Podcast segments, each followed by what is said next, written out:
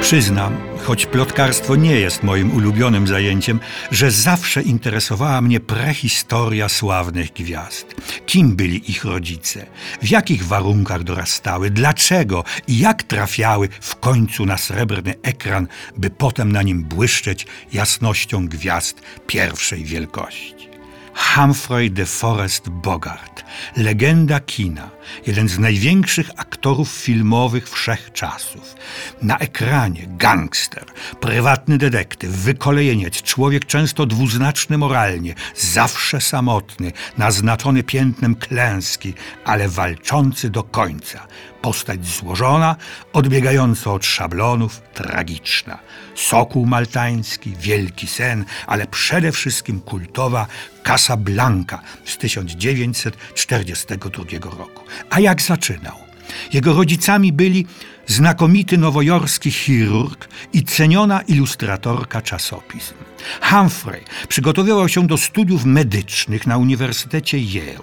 Uczęszczał do Phillips Academy, lecz został z niej dyscyplinarnie usunięty.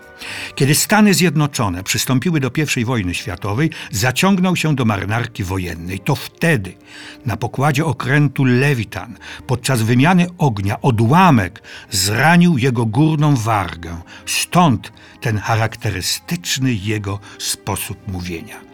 Po demobilizacji znalazł pracę w teatrze dzięki przyjacielowi rodziny, który był producentem. Pracował jako goniec, potem organizator tournée zespołu, wreszcie reżyser.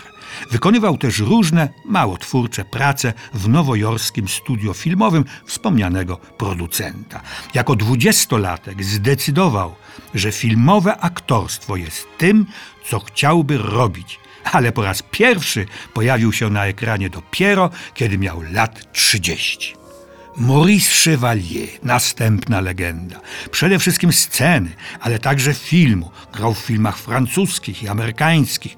Parada Miłości, Wesoła Wdówka itd. Tak Niezrównany showman, piosenkarz. Był dziewiątym, ostatnim synem malarza pokojowego, nałogowego alkoholika. Miał 11 lat, kiedy musiał przerwać naukę, żeby zarabiać na życie. Pracował jako grafik, elektryk i robotnik fabryczny. Występował też w cyrku jako akrobata, ale uległ poważnemu wypadkowi. Zaczął więc śpiewać w paryskich kawiarniach i teatrzykach rozrywkowych.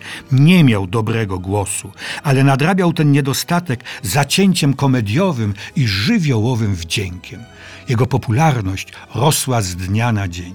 Miał 19 lat, kiedy został zaangażowany do sławnej Folie Bergère i to jako partner ówczesnej królowej estrady, Mr. Get. Grał jej kochanka na scenie, a wkrótce był nim również w życiu. Na ekranie pojawił się po raz pierwszy w 1908 roku. Zagrał w kilkudziesięciu filmach. Uważany jest obok generała de Gaulle'a za najbardziej znanego na świecie Francuza.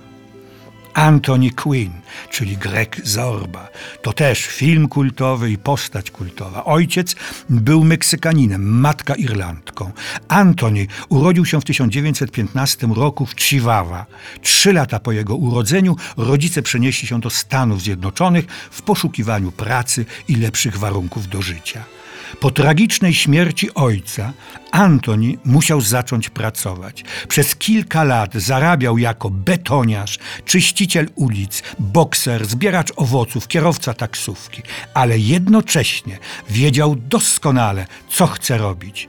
Uczył się aktorstwa. Zadebiutował na scenie i ekranie w 1936 roku. Ożenił się z córką reżysera tego filmu, Cecil DeMille, ale charakter i zachowanie Anthony Quina było niepokorne i konfliktowe. To też teść odmówił mu wszelkiej pomocy. A jednak zdobył dwa Oscary i stworzył także w Europie wiele znakomitych kreacji, między innymi w Lastradzie Feliniego.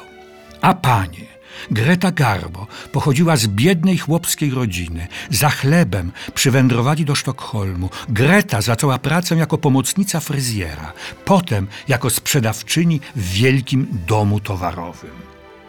Ojciec, Catherine Hepburn, był lekarzem, natomiast matka współtworzyła pierwsze w Ameryce organizacje planowania rodziny. Natomiast Catherine studiowała filozofię i uzyskała tytuł doktora. Marilyn Monroe. Jej ojciec porzucił rodzinę, matka zapadła na chorobę psychiczną. Marilyn wychowywała się w sierocińcach. Żeby zmienić swój ciężki los, wyszła po raz pierwszy za mąż, kiedy miała 16 lat. Jedna z największych gwiazd kina amerykańskiego lat 30., Dorothy Lamour, pracowała jako windziarka. Arletti, wielka aktorka francuska, jako robotnica fabryczna. Seks bomby Ken Russell była najpierw manikurzystką, natomiast Raquel Welch kelnerką i tak dalej, i tak dalej. Oczywiście wiele gwiazd i gwiazdorów miało rodziców aktorów. Ci wyrastali w świecie teatru i filmu, trafiali na scenę i ekran niejako automatycznie. Ale to już inny, interesujący temat.